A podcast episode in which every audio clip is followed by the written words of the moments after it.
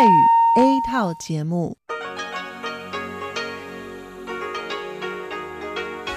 ที่นี่ สถานีวิทยุเรดิโอไต้หวันอินเตอร์เนชันแนล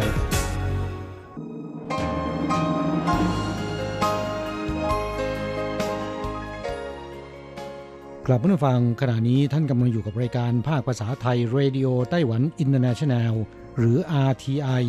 ออกกระจายเสียงจากกรุงไทเปไต้หวันสาธารณรัฐจีน เป็นประจำทุกวันนะครับ นอกจากรับฟังทางเครื่องรับวิทยุได้แล้ว ยังสามารถรับฟังรายการผ่านระบบออนไลน์ได้ที่ thai.rti.org.tw หรือที่ RTI Fanpage นะครับ ขอเชิญติดตามรับฟังรายการของเราได้ ตั้งแต่บัดนี้เป็นต้นไป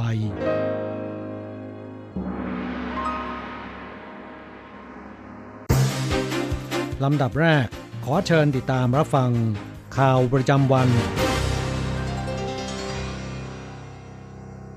สวัสดีค่ะ คุณผู้ฟัง RTI ที่เคารพทุกท่านขอต้อนรับเข้าสู่ช่วงของข่าวประจำวัน จากสถานีวิทยุ Radio Taiwan International ในวันพฤหัสบดีที่ 6 กุมภาพันธ์พุทธศักราช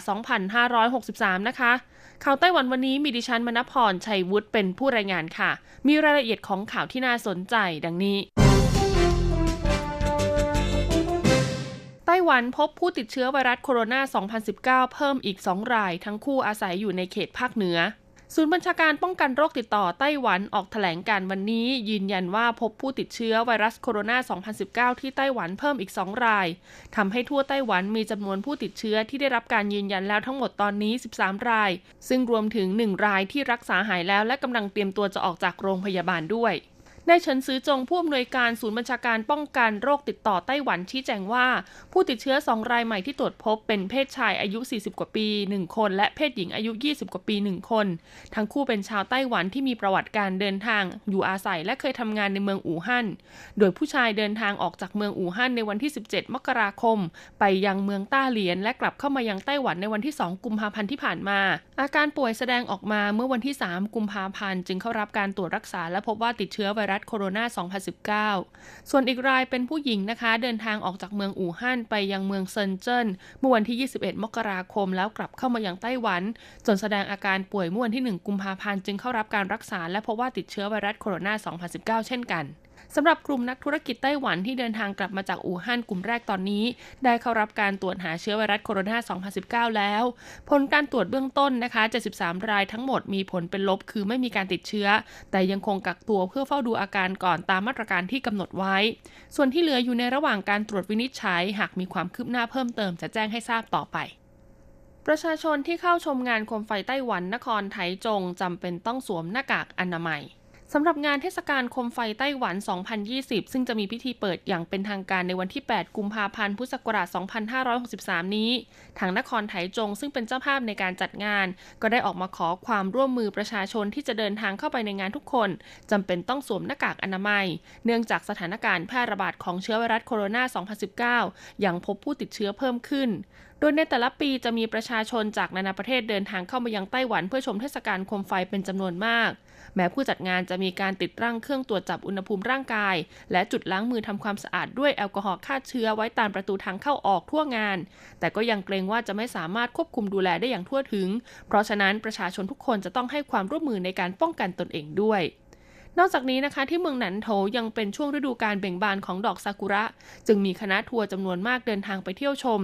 ดังนั้นแต่ละคณะทัวร์นะคะ ควรมีมาตรการตรวจวัดอุณหภูมิร่างกายให้กับลูกทัวร์และให้ทุกคนสวมหน้ากากอนามัยเพื่อป้องกันด้วย แห่งแรกของเอเชียกับ Google Map เส้นทางปั่นจักรยานในไต้หวัน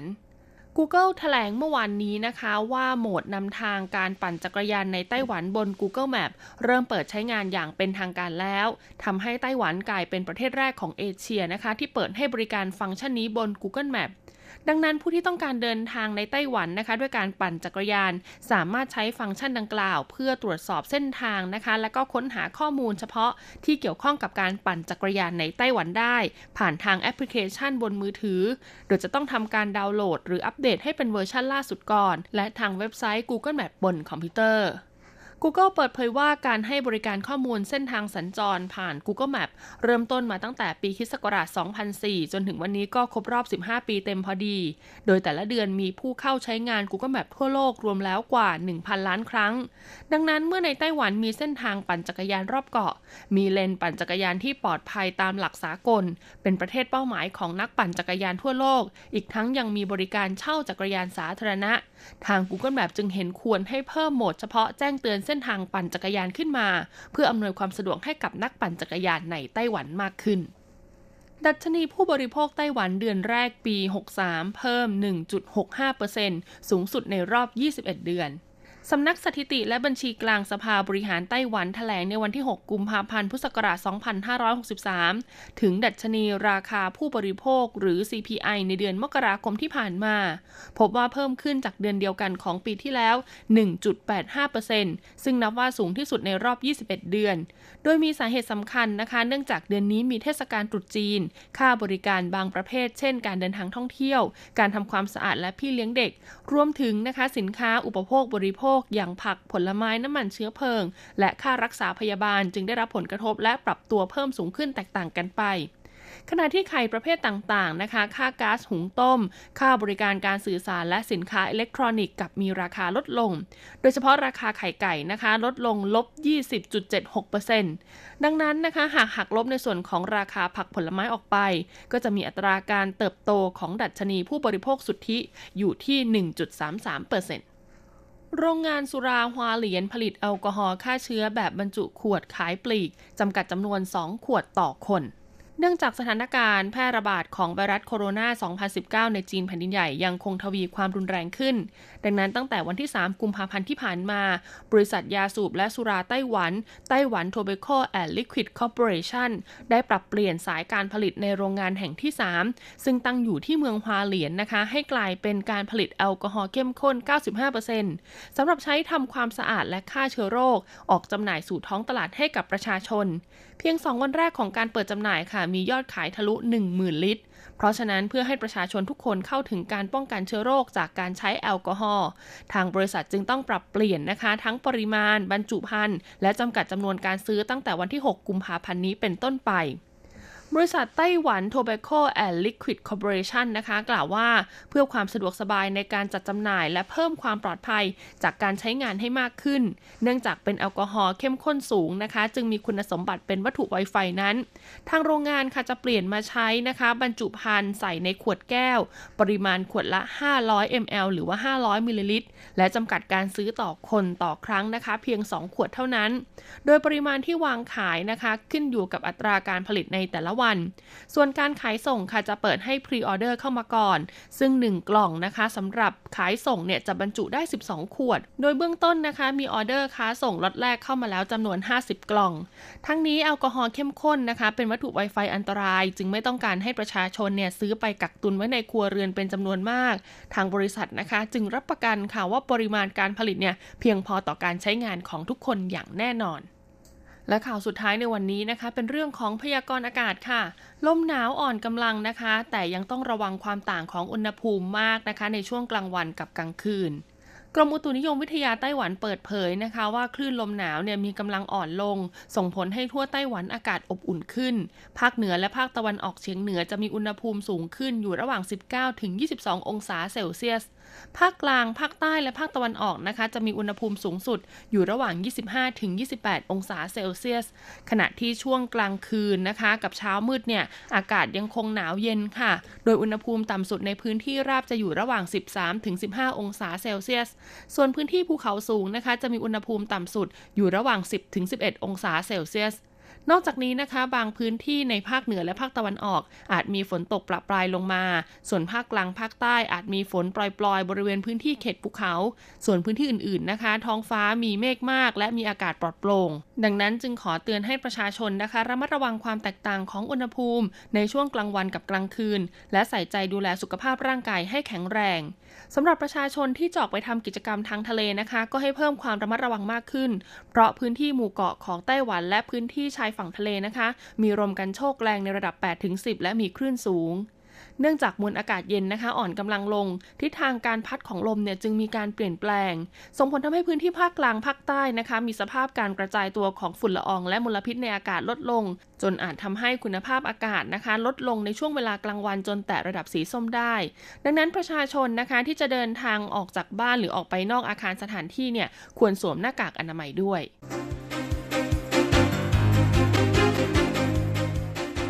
ต่อไปขอเชิญฟังข่าวต่างประเทศและข่าวจากเมืองไทยค่ะ สวัสดีค่ะคุณผู้ฟังที่เคารพ ช่วงของข่าวต่างประเทศและข่าวในเมืองไทยรายงานโดยดิฉันการจยากริชยาคมค่ะ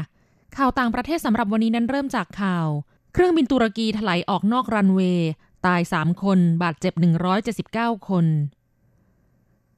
เครื่องบินโดยสารโบอิง737 ของสายการบินเพกาซัส ซึ่งเป็นสายการบินต้นทุนต่ำของตุรกี เกิดอุบัติเหตุถลายออกนอกรันเวย์และตกลงไปในคูน้ำข้างทาง ขณะลงจอดที่ท่าอากาศยานซาบิฮาเกิร์กเช่นในนครอิสตันบูลของตุรกี เนื่องจากสภาพอากาศเลวร้าย ทั้งฝนตกหนักและกระแสลมแรงจัดทำให้มีผู้เสียชีวิต 3 คน ซึ่งเป็นชาวตุรกี และบาดเจ็บอีก 179 คน แรงกระแทกทำให้เครื่องบินแยกออกเป็น 3 ส่วน รวมทั้งเกิดเพลิงไหม้ ผู้โดยสารจำนวนมากต้องตะเกียกตะกายหนีตายออกมาตามรอยแยกของเครื่องบิน เครื่องบินลำดังกล่าวบรรทุกผู้โดยสารจำนวน 177 คน ในจำนวนนี้เป็นเด็ก 12 คน และลูกเรืออีก 6 คน เดินทางมาจากเมืองท่าอิสเมียในตุรกี ทางการตุรกีกำลังเร่งสอบสวนสาเหตุของอุบัติเหตุครั้งนี้ก่อนหน้านี้ประธานาธิบดีเรเจปทายิปแอโดอันผู้นำตุรกี เคยตั้งเป้าให้นครอิสตันบูลเป็นศูนย์กลางการบินระดับโลก ข่าวต่อไป เกาหลีใต้จะผ่อนคลายข้อจำกัดการใช้พลาสติกในช่วงวิกฤตไวรัสโคโรนาสายพันธุ์ใหม่ระบาด หลังเกิดวิกฤตการระบาดของไวรัสโคโรนาสายพันธุ์ใหม่ไปทั่วโลก ทางการเกาหลีใต้จะผ่อนปรนกฎระเบียบเรื่องการใช้พลาสติกแบบใช้แล้วทิ้งเป็นการชั่วคราว ตามร้านกาแฟและร้านอาหารในสนามบิน ท่าเรือและสถานีรถไฟ ซึ่งมักมีชาวต่างชาติไปใช้บริการ ก่อนหน้านี้เกาหลีใต้ได้บังคับใช้มาตรการห้ามร้านกาแฟและร้านอาหารฟาสต์ฟู้ดใช้ถ้วยและจานพลาสติกแบบใช้แล้วทิ้ง ตั้งแต่เดือนสิงหาคม 2561 โดยกำหนดให้ต้องใช้ถ้วยและภาชนะที่สามารถนำกลับมาใช้ซ้ำได้เท่านั้น ในการรับประทานอาหารในร้าน แต่ท่ามกลางความวิตกกังวลของประชาชนที่เพิ่มมากขึ้น ต่อสถานการณ์การระบาดของไวรัสโคโรนาสายพันธุ์ใหม่ 2019 กระทรวงสิ่งแวดล้อมเกาหลีใต้จึงมีมติอนุญาตให้แต่ละจังหวัด สามารถใช้ดุลพินิษในการผ่อนคลายกฎระเบียบเกี่ยวกับการใช้สินค้าพลาสติกได้ หากเห็นเป็นเรื่องเร่งด่วน อย่างไรก็ตามขณะนี้ยังไม่มีรายงานยืนยันว่า การใช้ภาชนะที่สามารถนำกลับมาใช้ซ้ำได้ จะเป็นช่องทางในการแพร่ไวรัสสำหรับการตัดสินใจของรัฐบาลเกาหลีใต้นี้ มีขึ้นเพื่อลดความวิตกกังวลของประชาชนเรื่องการติดเชื้อ หลังจากก่อนหน้านี้เกาหลีใต้พบผู้ติดเชื้อแล้ว 23 คน ต่อไปขอเชิญคุณผู้ฟังรับฟังข่าวในเมืองไทยค่ะ กระทรวงสาธารณสุขและกระทรวงพาณิชย์ คุมเข้มจำหน่ายหน้ากากอนามัย 10 ชิ้นต่อครั้งต่อคน นายแพทย์สุขุมการจนะพิมายปลัดกระทรวงสาธารณสุข พร้อมด้วยนายประโยชน์เพนสุด รองอธิบดีกรมการค้าภายในกระทรวงพาณิชย์แถลงภายหลังการประชุมหารือแนวทางป้องกันปัญหาการขาดแคลนหน้ากากอนามัยว่า หลังจากกระทรวงพาณิชย์ได้ประกาศให้หน้ากากอนามัยเป็นสินค้าควบคุม โดยจำกัดการจำหน่ายไม่เกินคนละ 10 ชิ้นต่อครั้ง เพื่อให้สินค้ามีเพียงพอใช้ และเกิดประโยชน์กับคนที่มีความจำเป็น ยืนยันว่าหน้ากากอนามัยมีเพียงพอใช้สำหรับในประเทศ แต่ขออย่าให้มีการกักตุน เพราะอายุการใช้งานของหน้ากากอนามัยมีระยะเวลาจำกัด 5 ปี หากเก็บรักษาไม่ดีสินค้าจะเสื่อมคุณภาพได้ อายุการใช้งานจะเหลือไม่ถึง 1-2 ปี และจากการหารือร่วมกับผู้ประกอบการหน้ากากอนามัยและเจลล้างมือกำลังเตรียมเร่งปริมาณการผลิตเพิ่มสัดส่วนร้อยละ 10-20 เพื่อให้พอต่อการใช้งานสำหรับประชาชนทั่วไปที่ไม่ได้เจ็บป่วย สามารถใช้หน้ากากผ้าเพื่อหมุนเวียนและประหยัด นอกจากนี้ ขณะนี้กระทรวงพาณิชย์ได้มีการควบคุมห้ามส่งออกหน้ากากอนามัยไปยังต่างประเทศเกิน 500 ชิ้น ส่วนการใช้หน้ากากอนามัยในบุคลากรทางการแพทย์ พบว่ามีการใช้จำนวน 200,000 ชิ้นต่อวันและมีเพียงพอ ทั้งนี้โทษของผู้จำหน่ายหน้ากากอนามัยเกินราคา มีโทษตามพระราชบัญญัติสินค้าควบคุม อัตราโทษจำคุก 7 ปี ปรับไม่เกิน 140,000 บาท หรือทั้งจำทั้งปรับต่อไปเป็นอัตราแลกเปลี่ยนประจำวันพฤหัสบดีที่ 6 กุมภาพันธ์ พุทธศักราช 2563 อ้างอิงจากธนาคารกรุงเทพสาขาไทเป โอนเงิน 10,000 บาทใช้เงินเหรียญไต้หวัน 9,870 เหรียญ แลกซื้อเงินสด 10,000 บาทใช้เงินเหรียญไต้หวัน 1,220 เหรียญ 1 ดอลลาร์สหรัฐใช้เงินเหรียญไต้หวัน 30.25 เหรียญแลกซื้อค่ะ คุณผู้ฟังคะนั่นเป็นช่วงของข่าวต่างประเทศและข่าวในเมืองไทย รายงานโดยดิฉันการจยากริชยาคมค่ะ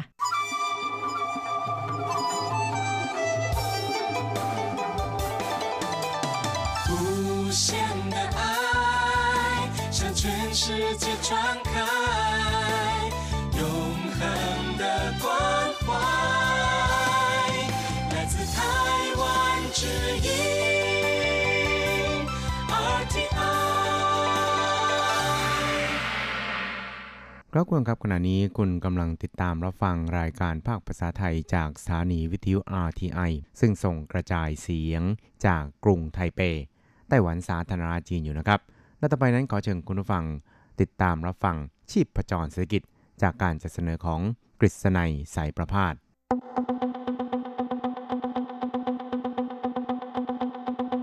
กิจก้าวไกลประชาสุขสันต์จับชีพประจรเศรษฐกิจสู่บันไดแห่งความผาสุก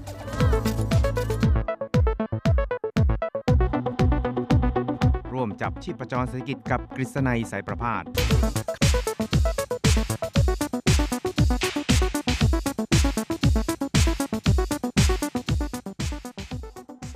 สวัสดีครับคุณผู้ฟังที่รักและเคารพทุกท่านครับ ผมกฤษณัยสารพาดก็กลับมาพบกับคุณผู้ฟังอีกครั้งหนึ่งครับ ในช่วงเวลาของชีพประจรเศรษฐกิจนะครับ ซึ่งก็พบกันเป็นประจำทุกสัปดาห์ ในค่ำวันพระหัสและเช้าวันศุกร์3ครั้งด้วยกันนะครับ ก็จะนำเอาเรื่องราวความเคลื่อนไหวที่น่าสนใจทางด้านเศรษฐกิจในไต้หวันในช่วงที่ผ่านมา มาเล่าสู่ให้กับคุณผู้ฟังได้รับฟังกันครับ ครับสำหรับเรื่องแรกที่เราจะมาคุยกันนะครับ ก็คงจะหลีกหนีไม่พ้นเกี่ยวกับปัญหานะครับที่เกี่ยวข้องกับการระบาดของไวรัสโคโรนา 2019 สายพันธุ์ใหม่นี่นะครับหรืออาจจะเรียกว่าโคโรนาไวรัสสายพันธุ์ใหม่ 2019 อะไรทำนองนี้นะครับ ซึ่งก็เรียกกันติดปากว่า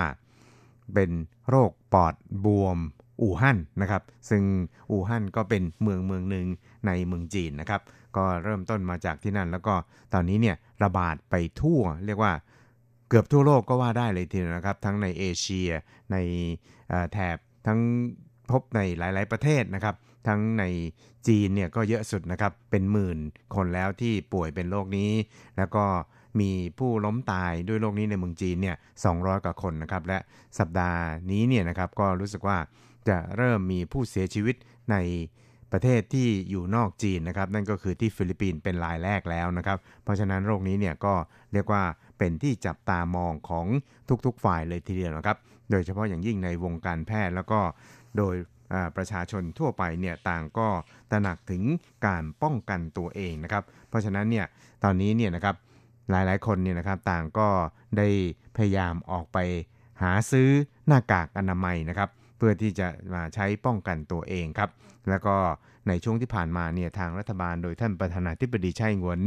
นะท่านนายกรัฐมนตรีซูจันชางครับ ก็ได้ออกมาย้ำนะครับว่าไม่ต้องไปกวาดซื้อนะครับแล้วก็ไม่ต้องไปกัดตุน เพราะว่ากำลังผลิตของไต้หวันนั้นมีพอเพียงครับ แล้วก็ตอนนี้เนี่ยทางรัฐบาลเนี่ยก็ออกมาควบคุมการจำหน่ายหน้ากากอนามัยแล้วนะครับ โดยเฉพาะอย่างยิ่งในส่วนของการให้ประชาชนเนี่ยนะครับ ไปซื้อได้ได้คนละไม่เกิน 3 ชิ้นนะครับตาตามร้านสะดวกซื้อต่างๆ ซึ่งก็จะมีการจัดส่งไปจำหน่าย ตามร้านสะดวกซื้อทั่วเกาะไต้หวันนะครับ แต่ว่าแต่ละแห่งนั้นก็อาจจะมีจำนวนจำกัดนะครับ เพราะนั้นเนี่ยก็เรียกว่าเป็นกระแสนะครับ แล้วก็เป็นภารกิจประจำวันของผู้คนในไทเป หรือว่าในไต้หวันก็ว่าได้ครับ ที่จะต้องออกไปเข้าคิว ขอซื้อหน้ากากอนามัยนะครับ ซึ่งหน้ากากอนามัยนี้นะครับทางรัฐบาลเนี่ยก็ได้กำหนดไว้ว่าชิ้นหนึ่งเนี่ยนะครับก็มีราคาไม่เกิน 8 เหรียญไต้หวันนะครับ ซึ่งตอนหลังเนี่ยก็ลดลงมาเหลือเพียงแค่ 6 เหรียญไต้หวันนะครับ ก็คือเป็นราคาที่เป็นหน้ากากอนามัยสำหรับใช้ในทางการแพทย์นะครับ แล้วที่สำคัญก็คือว่าใช้แล้วเนี่ยก็ต้องทิ้งเลยนะครับ ไม่สามารถที่จะ นำเอามาใช้ซ้ำได้ครับ เพราะฉะนั้นเนี่ยในช่วงนี้นะครับทางคณะกรรมการรักษาความเป็นธรรมทางการค้าของไต้หวันเนี่ยก็ได้ส่งเจ้าหน้าที่ออกตรวจตรานะครับ ว่ามีการกักตุนหรือว่ามีการโกงราคาหน้ากากอนามัยเหล่านี้หรือไม่นะครับ ซึ่งก็ได้ออกมาเตือนแล้วนะครับว่าถ้าว่าตรวจพบว่ามีการโกงราคาจริงนี่นะครับก็จะมีโทษปรับถึง 50 ล้านเหรียญไต้หวันนะครับ และถ้าว่าเป็น การโกงราคาที่รุนแรง แล้วก็เห็นว่ามีการกักตุนจนทำให้สภาพตลาดเนี่ยนะครับได้รับความเสียหายทำให้ประชาชนได้รับความเสียก็จะมีโทษทางอาญาอีกด้วยนะครับ เพราะฉะนั้นเนี่ยทางคณะกรรมการรักษาความเป็นธรรมทางการค้าของไต้หวันเนี่ยก็ออกมาย้ำนะครับบอกว่าหน้ากากอนามัยนี่นะครับเป็นสินค้าที่มีความจำเป็นนะครับสำหรับประชาชนในช่วงของการป้องกันการระบาดของโรคนะครับ ซึ่ง ไม่ว่าจะเป็นบุคคลนะครับหรือว่าผู้ประกอบการเนี่ยหากใช้หน้ากากอนามัยเนี่ยนะครับมาหากำไรเข้าตัวเองแล้วนี่นะครับแล้วก็มีการโกงราคาเนี่ยทางคณะกรรมการรักษาความเป็นธรรมทางการค้านั้น ก็จะตรวจจับนะครับแล้วก็จับกลุ่มดำเนินคดีอย่างเข้มงวดทีเดียวครับ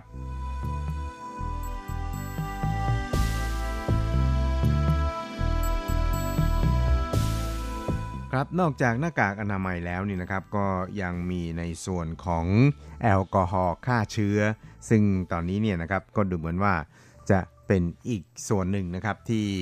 ขาดแคลนแล้วก็ประชาชนเนี่ยต่างก็กวาดซื้อจากบรรดาร้านขายยาต่างๆนะครับ เพราะฉะนั้นเนี่ยในช่วงนี้เนี่ยนะครับที่หน้าร้านขายยาต่างๆ ก็จะมีการติดประกาศเอาไว้ว่า แอลกอฮอล์และหน้ากากอนามัยนั้นขายหมดเกลี้ยงแล้ว คือหมายความว่าไม่ต้องมาเข้าคิว หรือว่ามาขอซื้อขอถามอีกนะครับ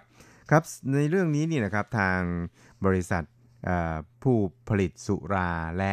บุหรี่ในไต้หวันซึ่งเป็นรัฐวิสาหกิจนี่นะครับ ซึ่งก็มีหน้าที่ในการผลิตแอลกอฮอล์ออกมาจำหน่ายนี่นะครับ ก็บอกว่าตอนนี้นี่นะครับปริมาณของแอลกอฮอล์ขนาด 95%นี่นะครับ มีพอเพียงที่จะนำเอามาผลิตเป็นแอลกอฮอล์ขนาด 75%เพื่อที่จะมาใช้ฆ่าเชื้อ ซึ่ง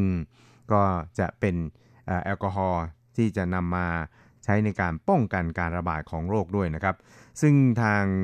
บริษัทนี่นะครับก็บอกว่าเพื่อรับมือกับการป้องกันโรคระบาดนี่นะครับ ตอนนี้เนี่ยก็ได้ทุ่มเทนะครับสายการผลิตนี่นะครับให้ผลิตแอลกอฮอล์ขนาด 75%นี่ยนะครับออกมา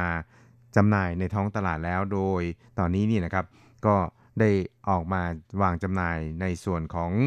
ขนาด 50ซีซีเนี่ย10,000 โหลนะครับ แล้วก็ 60ซีซีอีก 10,000 โหลครับ แล้วก็จะมีการผลิตเพื่อที่จะสนองให้กับประชาชนที่ต้องการนำเอาไปใช้เพื่อการป้องกันโรคของอไวรัสโคโรนา 2019 นี้นะครับ เพราะนั้นเนี่ยก็ขอให้ประชาชนเนี่ยวางใจแล้วก็ไม่ต้องกักตุนนะครับ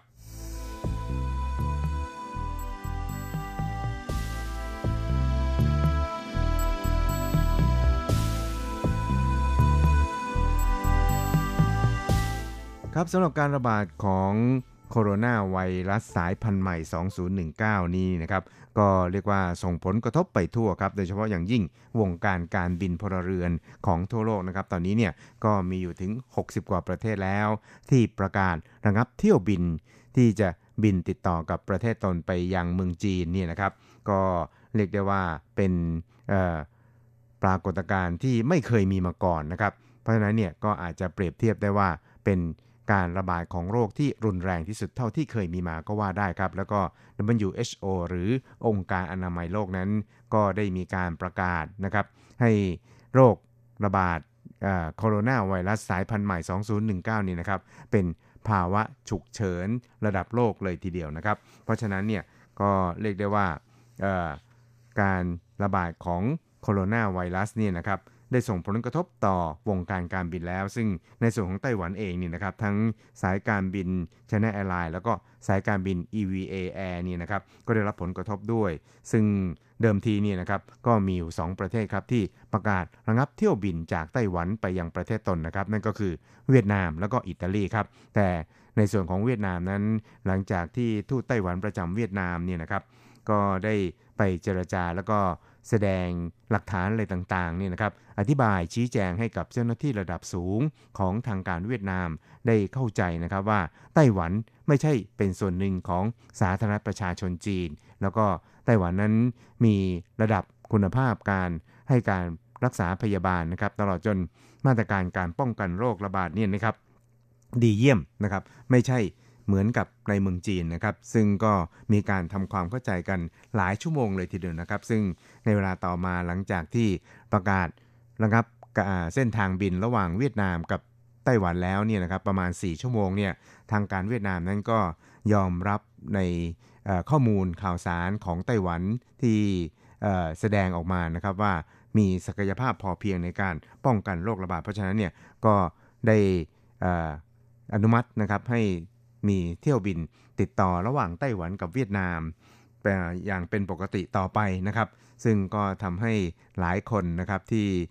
มีการติดต่อไปมาหาสู่กับเวียดนามแล้วก็ไต้หวันนี่นะครับหายใจหายคอเนี่ยโล่งพอสมควรเลยทีเดียวนะครับครับนอกจากนี้เนี่ยนะครับในส่วนของออีกสายการบินหนึ่งนี่นะครับก็คืออิตาลีเนี่ยก็ ได้อาศัยข้อมูลที่ WHO เนี่ยรวมเอาไต้หวันเข้าไปเป็นส่วนหนึ่งของจีน นั่นก็คือจีน แล้วก็ฮ่องกงมาเก๊ารวมทั้งไต้หวันด้วยนี่นะครับ ก็ระงับทั้งหมดซึ่งตอนนี้เนี่ยในส่วนของอทางไต้หวันเองก็ต้องพยายามทำความเข้าใจกับอิตาลีครับ พร้อมกันนี้เนี่ยทางท่านรัฐมนตรีกระทรวงต่างประเทศของไต้หวันก็คือนายอูเจาเซียนะครับ ก็ได้ออกมา ระบุนะครับว่า WHO เนี่ยเอาไต้หวันไปรวมกับจีนเนี่ยมันเป็นเรื่องที่ไม่ถูกต้อง เพราะว่าไต้หวันก็คือไต้หวันไม่ใช่เป็นส่วนหนึ่งของสาธารณรัฐประชาชนจีน เพราะฉะนั้นเนี่ยก็เรียกร้องให้ทางการอิตาลีเนี่ยควรแก้ไขประเด็นดังกล่าวเนี่ยนะครับให้ถูกต้องด้วยนะครับครับแล้วก็จากสถิตินี่นะครับก็พบว่าตอนนี้เนี่ยในส่วนของออนักท่องเที่ยวที่ไปท่องเที่ยวที่อิตาลีนี่นะครับ ยังคงตกค้างอยู่ที่อิตาลีประมาณ 6 กรุ๊ปทัวร์คือประมาณ 184 คนนะครับ เพราะฉะนั้นเนี่ยตอนนี้ทางการอิตาลีเนี่ยก็ได้ให้ความเห็นชอบให้สายการบินชน n แอร์ไลน์เนี่ยส่งเครื่องบินเปล่าเนี่ยไปรับผู้โดยสารเหล่านี้กลับมาอย่างไต้หวันได้แล้วเนี่ยนะครับ เพราะฉะนั้นก็เรียกได้ว่านักท่องเที่ยวไต้หวันเหล่านี้ก็สามารถจะเดินทางกลับไต้หวันได้แล้วครับ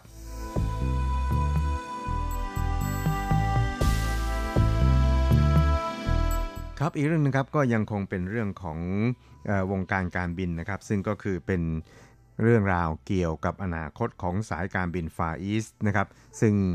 ช่วงประมาณ 50 กว่าวันที่ผ่านมาเนี่ยก็ได้มีการประกาศหยุดบินเนี่ยอย่างกระทันหันนะครับทำให้ผู้โดยสารแล้วก็พนักงงานเนี่ยเดือดร้อนแบบชนิดที่ว่าไม่ได้ตั้งตัวเลยทีเดียวนะครับ แล้วก็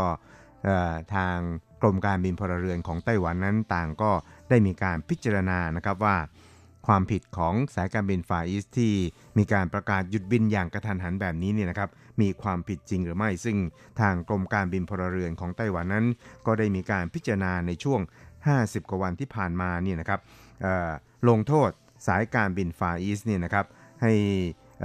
มีโทษปรับผู้ที่เป็นผู้บริหารสูงสุดเนี่ยนะครับ5ล้าน2แสนเหรียญไต้หวันแล้วนี่นะครับ ก็ยังได้มีคำสั่งยึดใบอนุญาต ในการประกอบการการบินของสายการบินฟาอีสด้วยนะครับ ซึ่งก็ถือได้ว่าเป็นการลงโทษที่รุนแรงพอสมควรเลยทีเดียวนะครับ เพราะฉะนั้นเนี่ยก็เลยทำให้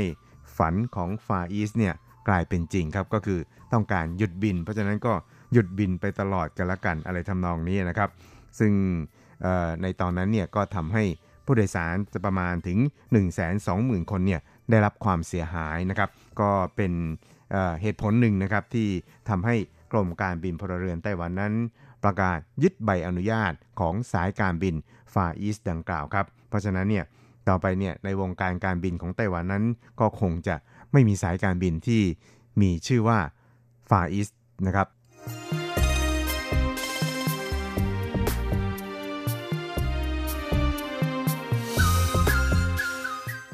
ครับคุณครับเวลาของรายการชีพจรเศรษฐกิจในวันนี้ก็หมดลงแต่เพียงเท่านี้ครับ เราจะกลับมาพบกันใหม่ในสัปดาห์หน้า สวัสดีครับ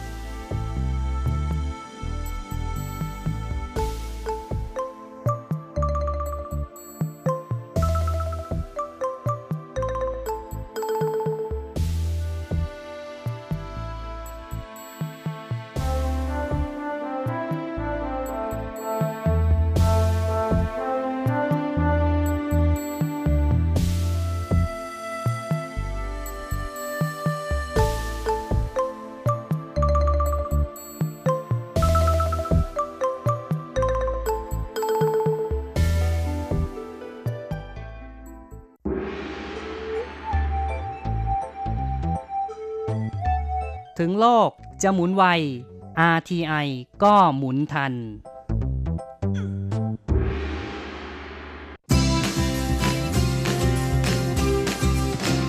ข่าวเด็ดกีฬามัน รู้ลึกฉับไว ไม่ว่าที่ไหนในโลกกว้างกับทีระยางและเจาะลึกกีฬาโลก สวัสดีครับคุณฟังทุกท่านผมธีระยาง พร้อมด้วยเจาะลึกกีฬาโลกประจำสัปดาห์นี้ก็กลับมาพบกับคุณผู้ฟังอีกแล้ว เช่นเคยเป็นประจำพร้อมข่าวกีฬาเด็ด ๆ มันๆจากทั่วโลก และสำหรับช่วงแรกของรายการวันนี้เราก็มาติดตามข่าวคราวในแวดวงกีฬาเทนนิสกัน กับการแข่งขันเทนนิสแกรนด์สแลมรายการแรกของปีอย่างออสเตรเลียนโอเพน 2020 ชิงเงินรางวัลรวม 71 ล้านเหรียญออสเตรเลีย หรือประมาณ 1,487 ล้านบาท ที่แข่งขันกันที่นครเมลเบิร์นของประเทศออสเตรเลีย โดยทัวร์นาเมนต์นี้ก็เป็นรายการที่เซียสูเวยสาวไต้หวันนั้นทำผลงานได้ดีมาก ๆ เลยนะเพราะว่าแค่เพียงแกรนด์สแลมแรกของปีเธอก็สามารถทะลุเข้าถึงรอบชิงชนะเลิศในประเภทหญิงคู่ได้แล้ว โดยนี่เป็นการทะลุเข้าถึงรอบชิงของออสเตรเลียนโอเพน เป็นครั้งแรกนะฮะเพื่อที่จะพยายามคว้าถ้วยแชมป์ในระดับแกรนด์สแลมถ้วยที่ 4 มาครองให้ได้ โดยที่ผ่านมานั้นเธอเคยคว้าแชมป์มาแล้วสามครั้งนะฮะก็คือในปี 2013 เธอจับคู่กับสาวจีนเผิงซ่วยคว้าแชมป์วิมเบิลดันนะฮะในประเภทหญิงคู่ ก่อนที่ในปี 2014 ก็จะสามารถคว้า French Open ร่วมกับเผิงซ่วยอีกเหมือนกันนะฮะ ล่าสุดแกรนด์สแลมใบที่ 3 ของเธอนั้นก็เป็นแชมป์วิมเบิลดันสมัยที่2นะฮะเมื่อปีที่แล้ว ที่เธอควงคู่กับดูโอคนใหม่ของเธอนั่นก็คือบาโบราสไตรโควาสาวเช็กนะฮะคว้าแชมป์วิมเบิลดันและครั้งนี้ก็เป็นอโอกาสที่เธอจะได้ลงแข่งเพื่อจะคว้าถ้วยแชมป์ใบที่4นะฮะในระดับแกรนด์สลัมโดยผลงานที่ดีที่สุดของเชสวยในออสเตรเลียนโอเพนนั้น ก็คือเมื่อปี 2008 ที่เธอทะลุเข้าถึงรอบรองชนะเลิศ และครั้งนี้เชสวยและบาบูราสไตรโควานั้นก็ถูกจัดให้เป็นคู่มืออันดับหนึ่งของรายการด้วยนะฮะ โดยคู่แข่งของพวกเธอในรอบชิง ก็เป็นคู่มือวาดับ2ของรายการนะที่เป็นการจับคู่ระหว่างสาวฮังการี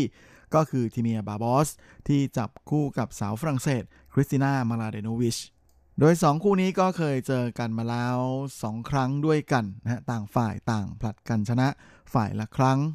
เจอกันครั้งแรกตอนวิมเบิลดันปีที่แล้วนะปีที่เซ่สวยคว้าแชมป์นั่นแหละนะโดยเจอกัน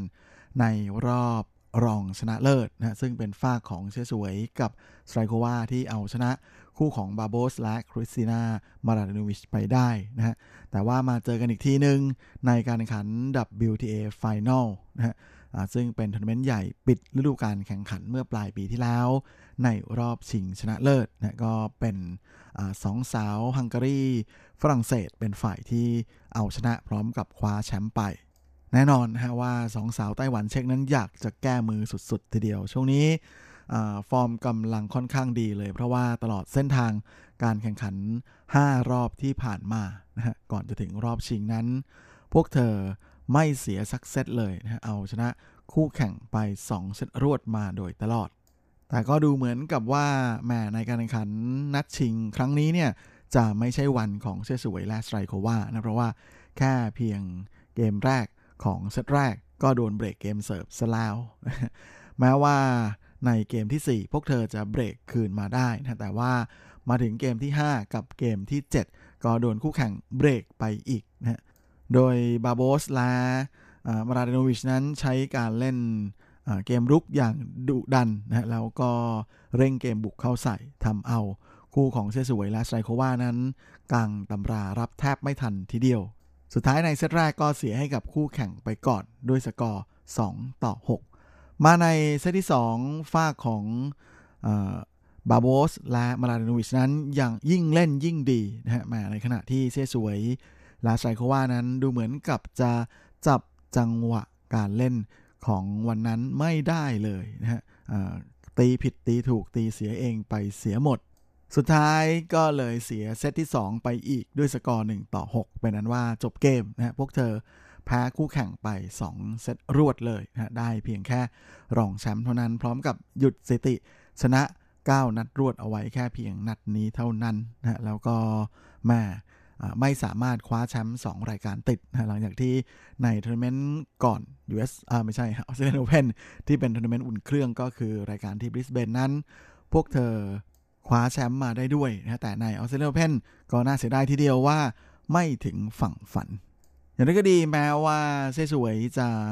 ไม่สามารถคว้าแชมป์นะรายการนี้มาครองได้สำเร็จนะแต่ว่าตำแหน่งรองแชมป์นั้นก็ทำให้เธอได้คะแนนสะสมมา 300 คะแนนนะเท่ากับคู่หูก็คือสาวบาโบราสไตรโควานะฮะก็ทำให้คะแนนรวมของเสียสวยนั้นมาอยู่ที่ 8,095 คะแนนนะสำหรับในประเภทหญิงคู่ ก็เลยทำให้เธอกลับมายืนอยู่ในตำแหน่งอันดับหนึ่งของโลกอีกครั้งหนึ่งนะฮะโดยเบียดเอาคู่หูของเธอนะ ก็คือสาวบาโบราสไตรโควาเบียดชนะไปนิดเดียวนะฮะโดยบาโบรานั้นมีอยู่ 7,980 คะแนน และการกลับสู่มือหนึ่งของโลกของเชสวยในครั้งนี้ก็เป็นการกลับมาเป็นครั้งที่ 3 ด้วยนะฮะก่อนหน้านี้เธอเคยขึ้นถึงอันดับหนึ่งของโลกมาแล้ว 2 ครั้งนะฮะครั้งแรกก็คือในปี 2004นะฮะวันที่ 12 พฤษภาคมนะก่อนที่หลังจากนั้นจะกลับมาอยู่อันดับหนึ่งของโลกอีกครั้งหนึ่งเมื่อวันที่ 23 มิถุนายน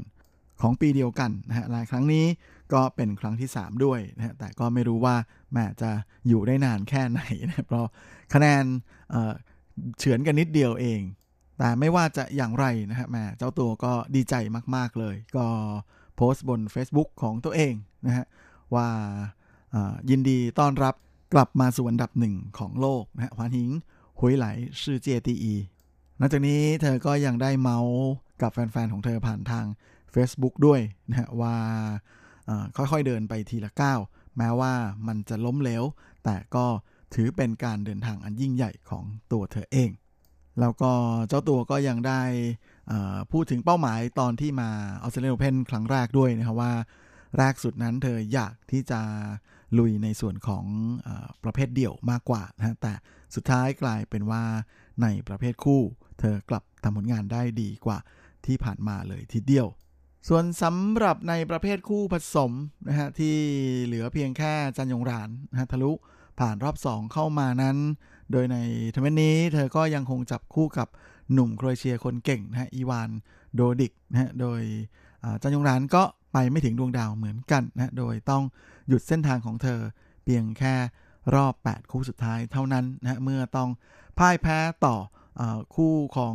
สาวแคนาดาก็คือกาเบรียล่าดาบราวสกี้นะที่จับคู่กับหนุ่มฟินแลนด์เฮนรี่คอนติเนนโดยการลงแข่งของโดดิกนั้น เขาก็มาลงแข่งหลังจากที่เพิ่งเสร็จการแข่งขันในประเภทชายคู่นะฮะที่เจ้าตัวนั้นก็ไปจับคู่กับหนุ่มสโลวักนะฮะฟิลิปโพเลเซก ที่ต้องพ่ายแพ้ต่อคู่ชายคู่ของเจ้าถิ่นนะฮะก็คือแม็กซ์เพอร์เซลกับลุคซาวิลไป1 ต่อ 2 เซตนะฮะแล้วก็ได้พักแป๊บเดียวก่อนที่จะมาเล่นต่อในประเภทคู่ผสม ซึ่งทั้งคู่นั้นก็สามารถยื้อคู่แข่งในเซตแรกได้นะฮะถึง 5 ต่อ5นะแต่ว่าในเกมถัดมาดันโดนคู่แข่งเบรกเกมเซิร์ฟนะฮะกลายเป็น 5 ต่อ 6 แล้วก็ ไม่สามารถเบรกเกมเซิร์ฟคู่แข่งคืนมาได้ ก็เลยทำให้เสียเซตแรกไปก่อนด้วยสกอร์ 5 ต่อ 7 มาในเซตที่ 2 ทั้งคู่นั้นก็พยายามที่จะกลับมาออยู่ในเส้นทางของตัวเองนะฮะแล้วก็เล่นกันได้ดีทีเดียวนะฮะยื้อจนกระทั่งถึง 5 ต่อ5นะฮะแล้วก็หลังจากเป็นฝ่ายตามหลังที่ 5 ต่อ 6 แล้วคู่แข่งได้โอกาสออกมา เสิร์ฟเพื่อจะปิดแมชนั้น ทั้งคู่ก็สามารถเบรกเกมเสิร์ฟจนยื้อคู่แข่งเอาไว้ได้ เสมอกัน 1 ต่อ1นะต้องมาดวลกันต่อในช่วงไทเบรก แต่ก็เป็นอะไรที่น่าเสียดายทีเดียว เพราะว่าในช่วงไทยเบรกนั้น ตอนที่โดดิกและจันยงรานตามคู่แข่งอยู่ 2 ต่อ 3 นั้น ก็ปรากฏว่าโดนคู่แข่งทำไป 4 แต้มรวดนะเป็นอันว่าจบเกมนะฮะเสียเซตที่ 2 ไปด้วยสกอร์ 6 ต่อ 7 ไทยเบรก 2 ต่อ 7 ต้องจบเส้นทางการแข่งขันเพียงแค่รอบ 8 คู่สุดท้ายนะฮะ โดยจันยงรานและโดดิชนั้นก็เคยร่วมกันคว้าแชมป์นะคู่ผสมของระดับแกรนด์สแลมมาแล้ว 3 รายการด้วยกันนะก็คือเฟรนช์โอเพนปี 2018นะแล้วก็ปี 2019 เป็นปีที่พีคสุด ๆ ทีเดียวทั้งคู่คว้ามาได้ทั้ง French Open แล้วก็วิมเบิลดัน และมาในครั้งนี้ก็ไปไม่ถึงดวงดาวนะฮะก็ต้องตกรอบเพียงแค่ 8 คู่สุดท้ายเท่านั้น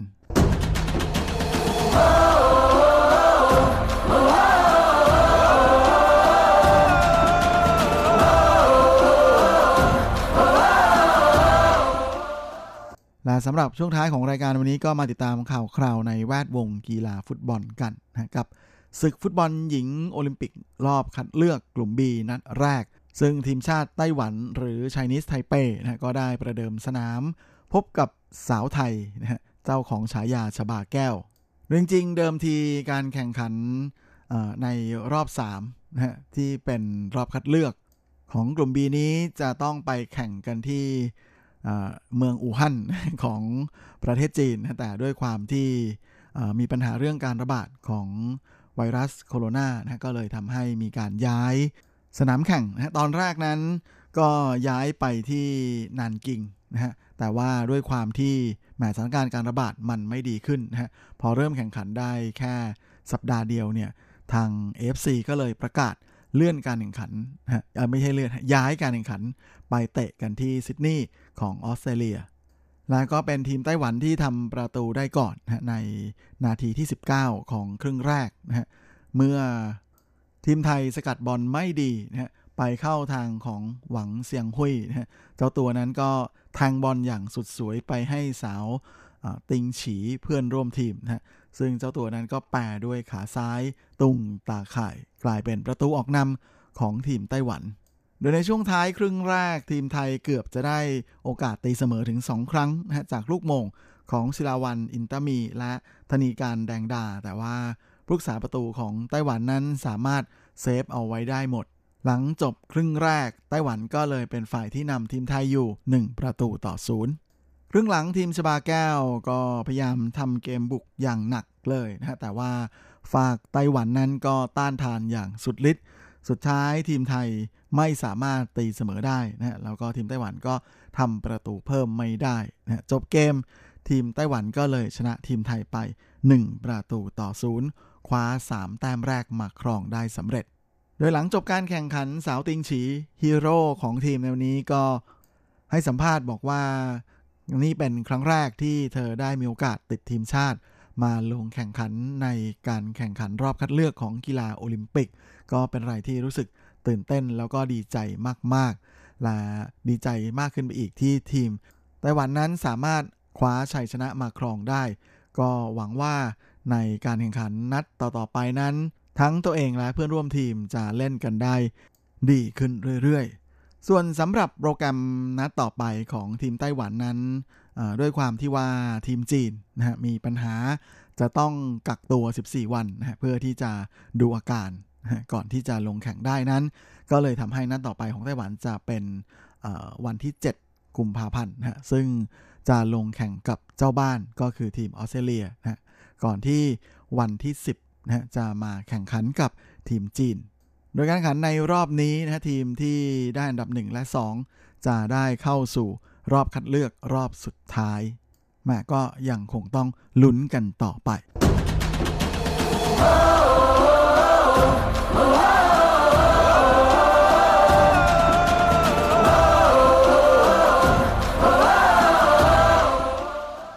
ครับในเวลาของรายการสัปดาห์นี้ก็หมดลงอีกแล้ว ผมก็คงจะต้องขอตัวขอลาไปก่อนด้วยเวลาเพียงเท่านี้ เอาไว้เราค่อยกลับมาพบกันอีกครั้งอาทิตย์หน้าเช่นเคย ในวันและเวลาเดียวกันนี้ ส่วนสำหรับวันนี้ ก็ขอให้พรให้คุณฟังทุกท่านโชคดี มีความสุขสุขภาพ แข็งแรงแข็งแรงกันทุกหน้าทุกคนนะฮะแล้วก็เฮงๆด้วยนะฮะสวัสดีครับ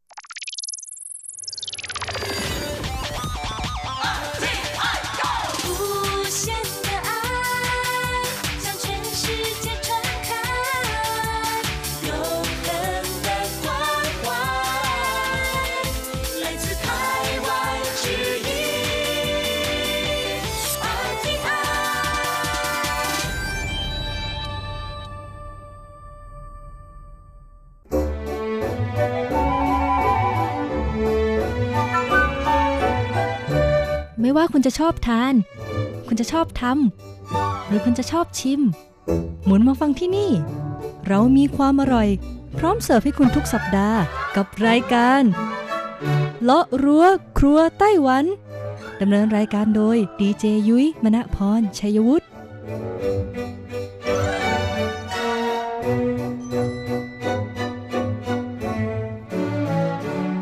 สวัสดีค่ะ คุณผู้ฟัง RTI ที่คารพทุกท่านขอต้อนรับเข้าสู่รายการเลาะรั้วครัวไต้หวันค่ะ รายการที่จะนำเสนอเรื่องราวของความอร่อยที่เกิดขึ้นในไต้หวันนะคะดำเนินรายการโดยดิฉันดีเจยุ้ยมณพรชัยวุฒิค่ะ สำหรับเรื่องราวของความอร่อยในสัปดาห์นี้ค่ะบอกเลยว่าเรายังต่อเนื่องกันนะคะ กับซีรีส์ความอร่อยในตลาดกลางคืนทั่วไต้หวันค่ะ และแน่นอนค่ะว่าหลังจากที่เราเดินทางกันไปนะคะ ในเขตนครไถจงกับนันโถแล้ว เมืองต่อมาที่เราจะมาพูดถึงกันนะคะ นั่นก็คือเมืองจังหวานั่นเองค่ะ ต้องบอกเลยว่าเมืองจังหวาเนี่ยเป็นเมืองที่มีขนาดใหญ่มากๆนะคุณผู้ฟัง แล้วก็มีสถานที่ท่องเที่ยวที่น่าสนใจนะคะ แล้วก็ได้รับความนิยมมาก ๆ จากนักท่องเที่ยวทั้งในไต้หวัน และก็นักท่องเที่ยวชาวต่างชาติเนี่ยเยอะมาก ๆ ด้วยนะ แต่ใครจะรู้บ้างล่ะคะว่าที่เมืองจังหวาแห่งนี้มีตลาดกลางคืนนะคะ มากถึง 30 แห่งเลยทีเดียวละค่ะ แต่ตลาดกลางคืนมากถึง 30 แห่งแน่นอนว่าไม่ได้เปิดทำการทุกวันค่ะ ส่วนใหญ่เนี่ยก็จะเปิดสลับสับเปลี่ยนกันไปนะคะ ก็เพื่อกระจายในเรื่องราวของเศรษฐกิจให้ทั่วถึงในทุกเขตนั่นเองนะ แต่ว่าค่ะบริเวณย่านแหล่งท่องเที่ยวสำคัญของเมืองจังหวาเนี่ยก็มีตลาดกลางคืนอยู่ 2 แห่งค่ะ ที่เปิดให้บริการทุกวันเพื่อรอรับนักท่องเที่ยวนะคะหนึ่งแห่งเนี่ยนอกจากจะเป็นตลาดกลางคืนแล้วนะคะ ยังเป็นตลาดที่เรียกได้ว่าค้าสดอาหารปลีกนะคะ หรือว่าเป็นตลาดปลาที่มีชื่อเสียงมากๆของเมืองจังหวาส่วนอีกหนึ่งแห่งค่ะ เป็นตลาดเก่าแก่นะคะ ที่เรียกได้ว่าเปิดตั้งแต่ช่วงกลางวัน ยาวไปจนถึงช่วงกลางคืนเลยทีเดียว ดังนั้นทั้งสองตลาดนี้เปิดให้บริการทุกวันจันทร์ถึงอาทิตย์เลยค่ะ ไม่มีวันหยุดนะคะ แล้วก็มีเมนูอร่อยๆเพียบเลยทีเดียว พร้อมแล้วไปเปิดตำรากันเลยค่ะ ช่วง เปิดตำรา ความอร่อย สำหรับตลาดกลางคืนแห่งแรกของเมืองจังหวัดที่อยากแนะนำให้คุณผู้ฟังทุกคนได้รู้จักกันนะคะ ก็คือเซอร์โถเย่ซื่อค่ะ ซึ่งตั้งอยู่ในเขตเซอร์โถเซียงของเมืองจังหวัดนั่นเองนะคะ เขตเซอร์โถเนี่ยต้องเรียกได้ว่ามีในส่วนของวัฒนธรรมท้องถิ่นนะคะ ประเพณีดั้งเดิมอยู่ แล้วก็มีเมืองเก่าแก่อยู่ ที่สำคัญยังเป็นท่าเรือนะคะ ตั้งแต่สมัยอดีตจนถึงปัจจุบันที่ก็ยังใช้งานอยู่ด้วย ดังนั้นบริเวณแห่งนี้ค่ะ ก็เป็นสถานที่ท่องเที่ยวสำคัญหนึ่งแห่งของเมืองจังหวา และก็ยังมีในส่วนของตลาดกลางคืนที่เปิดให้บริการทุกวันด้วยนะคะก็บอกว่าถ้ามาเยือนตลาดกลางคืนนะคะเซอร์โถเย่ซื่อของเมืองจังหวาเนี่ยจะต้องมาชิมเมนูอร่อยๆทั้งหมด 10 รายการดังต่อไปนี้ค่ะสำหรับร้านแรกเลยค่ะ เป็นร้านที่มีชื่อว่าเวินจั่นชวนถงเสี่ยวชื่อค่ะ ร้านนี้เป็นร้านขายอาหารที่เรียกได้ว่าเป็น local food ของไต้หวันนะคะ ก็จะมีข้าวหมูพะโล้มีบะหมี่เย็นนะคะ 涼麵 แล้วก็มีซุปมีไข่ตุ๋นต่างๆ ที่เรียกได้ว่าเป็นอาหารแบบ original พื้นบ้านมากๆ ของไต้หวัน ราคาจำหน่ายก็ต้องบอกเลยว่าเบาสบายมากๆนะคะ เริ่มต้นที่จานละ 10-20 เหรียญไต้หวันเท่านั้นเอง ใครที่สนใจก็ไปลองรับประทานกันได้นะคะ สำหรับร้านที่ 2 ค่ะก็คือร้านที่มีชื่อว่าฟูด้งซื้อถังค่ะ ร้านนี้ค่ะด้วยความที่เจ้าของร้านเนี่ยได้รับอิทธิพลจากญี่ปุ่นมานะคะ เมนูอาหารส่วนใหญ่เนี่ยก็จะเป็นการจัดเป็นเซตในสไตล์แบบญี่ปุ่นค่ะ คุณผู้ฟังก็เปิดให้บริการทุกวันเช่นเดียวกันที่สำคัญนะคะ ร้านนี้เนี่ยเขายังมีการนำเอารถไฟนะคะเขาเรียกว่าเป็นโบกี้รถไฟค่ะในยุคสมัยที่ญี่ปุ่นเนี่ยเข้ามายึดครองไต้หวันนะคะ มาเป็นส่วนหนึ่งในการประดับตกแต่งร้านด้วย แล้วก็จะมีโซนรับประทานอาหารที่อยู่ภายในโบกี้รถไฟ เรียกได้ว่าเป็นอีกหนึ่งบรรยากาศที่น่าสนใจมากๆเลยทีเดียว ต่อมาร้านที่ 3 ค่ะ ชื่อว่าร้านโร่หยวนหวยนะคะ ต้องบอกเลยว่าร้านนี้ค่ะเป็นร้านขายโร่หยวนนะคะ หรือว่าสาคูยักษ์ทอดนั่นเองค่ะ แล้วก็จังหวาเนี่ยเขาขึ้นชื่อในเรื่องของโร่หยวนหรือว่าสาคูยักษ์ทอดอยู่แล้วนะคะ น้ำราดโร่หยวนของเมืองจังหวาเนี่ยก็จะแตกต่างจากทางเขตของภาคเหนือนะคะ สีของน้ำราดเนี่ยก็จะคล้ายๆ กับสีของน้ำจิ้มหมูสเต๊ะ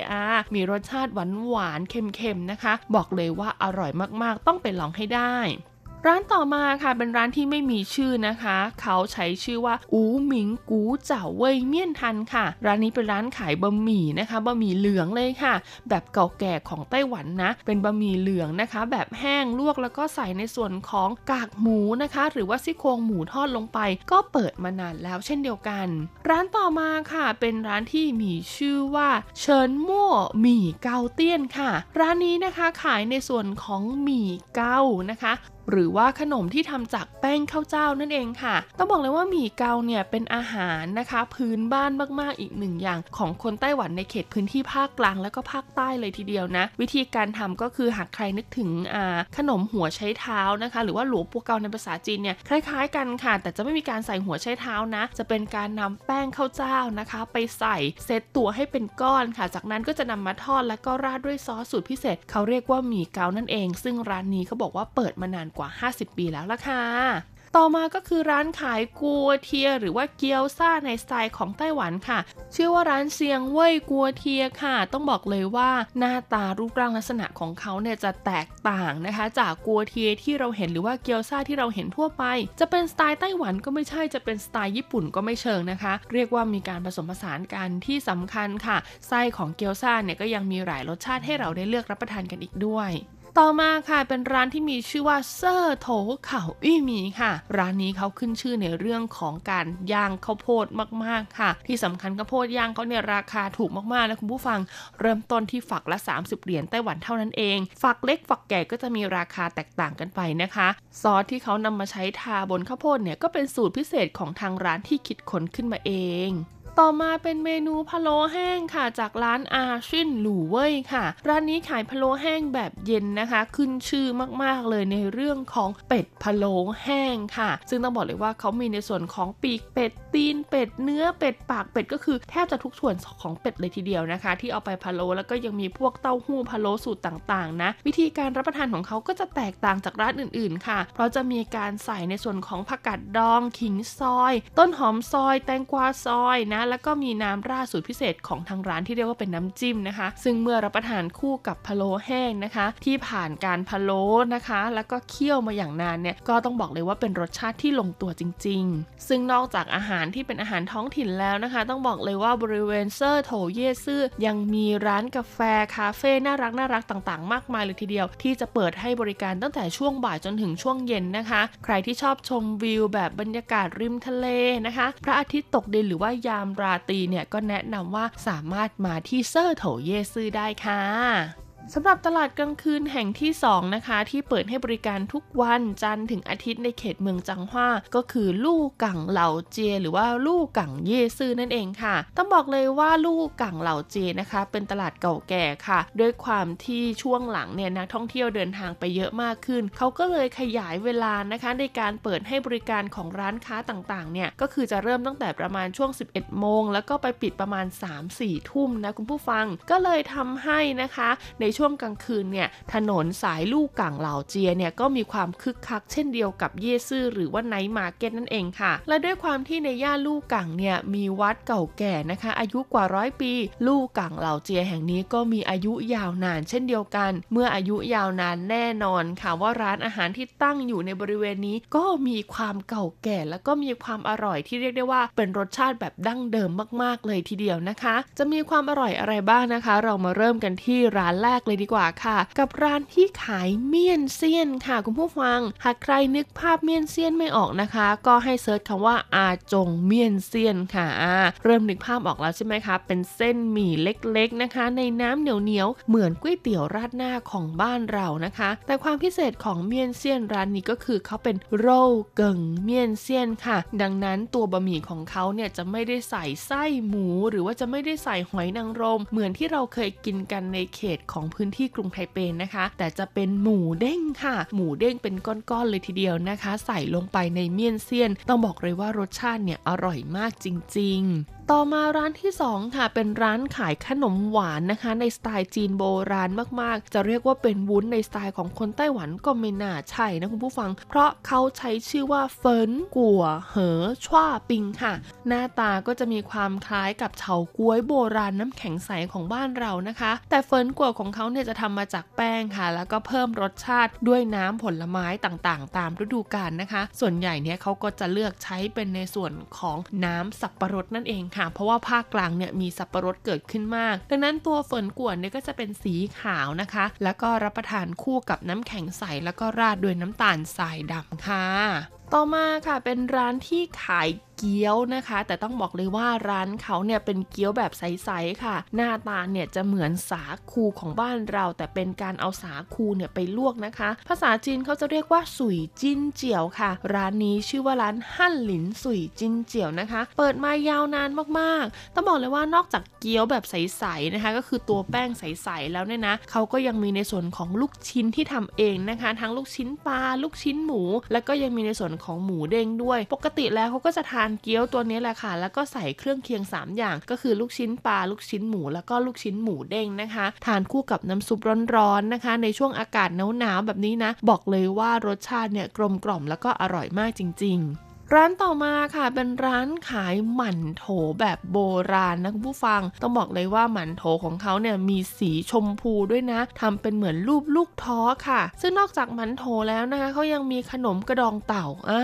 ภาษาจีนนะคะ เรียกว่ากุยเขอค่ะหลายๆคนอาจจะสงสัยนะคะว่าขนมกระดองเต่าคืออะไรนะ ก็คือว่าลักษณะภายนอกเนี่ยมีความคล้ายกับกระดองเต่าก็คือกลมๆแล้วก็มีลวดลายนะคุณผู้ฟัง แต่ค่ะ texture ของเขาเนี่ยจะมีความคล้ายกับกุยช่ายบ้านเราอ่าแล้วก็ไส้ที่เขาใส่เนี่ยก็จะมีความเป็นไส้หวาน เป็นพวกงาดำถั่วลิสงต่างๆ แล้วก็เอาไปนึ่งค่ะ คือมันเป็นลูกผสมระหว่างอ่าซาลาเปา แต่ว่าแป้งที่เขาใช้ทำเนี่ยดันเป็นแป้งแบบแป้งกุยช่ายหรือว่าแป้งโมจินั่นเองนะคะ ดังนั้น texture เวลากินเนี่ยก็จะมีความเหนียวความยืดมากกว่าแป้งของซาลาเปานั่นเอง ร้านต่อมาค่ะมีชื่อว่าตงหัวเมี่ยนฉาค่ะ ต้องบอกเลยว่าร้านนี้เนี่ยขายขนมโบราณมากๆนะเป็นขนมโบราณของไต้หวันที่มีชื่อว่าเมี่ยนฉาค่ะ คือเขาเนี่ยจะเอา ป้งนะคะ คุณผู้ฟังซึ่งต้องบอกว่าเป็นแป้งที่ผ่านการอบเรียบร้อยแล้วนะ แป้งที่ผ่านการอบเรียบร้อยแล้วนะคะ มาราดน้ำตาลทรายแดงอ่าแล้วก็ราดด้วยน้ำอุ่นร้อนๆอีกทีนึงแล้วก็คนให้เข้ากันค่ะ เท่านี้แหละก็คือเป็นขนมแล้วหลายคนบอกว่าทำไมเขาเรียกว่าเมี่ยนฉานนะคะ เพราะแป้งที่ใช้เนี่ยจะเป็นแป้งตัวเดียวกับแป้งที่เขาเอาไปทำเส้นบะหมี่อ่านะแต่คำว่าฉานในที่นี้ไม่ได้หมายความว่าเขาราดด้วยน้ำชานะคุณผู้ฟัง แต่คำว่าฉานที่นี้ก็คือมีการแช่ หรือมีการใส่น้ำร้อนน้ำอุ่นเนี่ยผสมลงไป เขาก็เลยเรียกว่า麵茶นั่นเอง texture ของมันเนี่ยจะมีความคล้ายกับ Cerelac เด็ก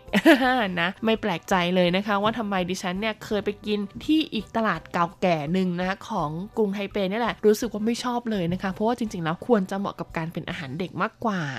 ร้านต่อมาค่ะมีชื่อว่าหวังจี้วี่หวันค่ะ ร้านนี้นะคะขายขนมเข่ง แต่ว่าเป็นเผือกค่ะคุณผู้ฟังก็คือว่าเขาจะเอาเผือกเนี่ยนะคะมาทำผสมกับแป้งขนมเข่งค่ะ จากนั้นก็จะใส่ไส้เป็นไส้เค็ม ซึ่งก็จะมีใช้โป๊หมูสับแล้วก็พริกไทย แล้วก็ห่อจากนั้นก็นำไปนึ่งค่ะดังนั้นเวลารับประทานนะคะ ก็เหมือนกับว่าเราเนี่ยกำลังรับประทานขนมเข่งรสเผือกไส้เค็มนั่นเอง ซึ่งเมนูนี้นะคะหากใครนะเดินทางไปที่ตลาดเก่าแก่จิวเฟินก็จะเคยเห็นค่ะ เพราะมีร้านหนึ่งเนี่ยขายเมนูนี้เช่นเดียวกัน แล้วก็มีคนต่อคิวเยอะมากๆ ร้านต่อมาค่ะ ชื่อว่าร้านเฉาเว่ยเจินเร่าเปาค่ะ แน่นอนว่าร้านนี้ขายซาลาเปาไส้หมูสับค่ะ ต้องบอกเลยว่าร้านนี้นอกจากซาลาเปาที่ขึ้นชื่อแล้วหมันโถของเขาก็ขึ้นชื่อด้วยนะคะซาลาเปาไส้หมูสับของเขาเนี่ยมีอยู่ไส้เดียวเลยนะคุณผู้ฟังก็คือเป็นหมูสับใส่ในส่วนของอต้นหอมพริกไทยนะคะ ราคาจำหน่ายเนี่ยลูกละ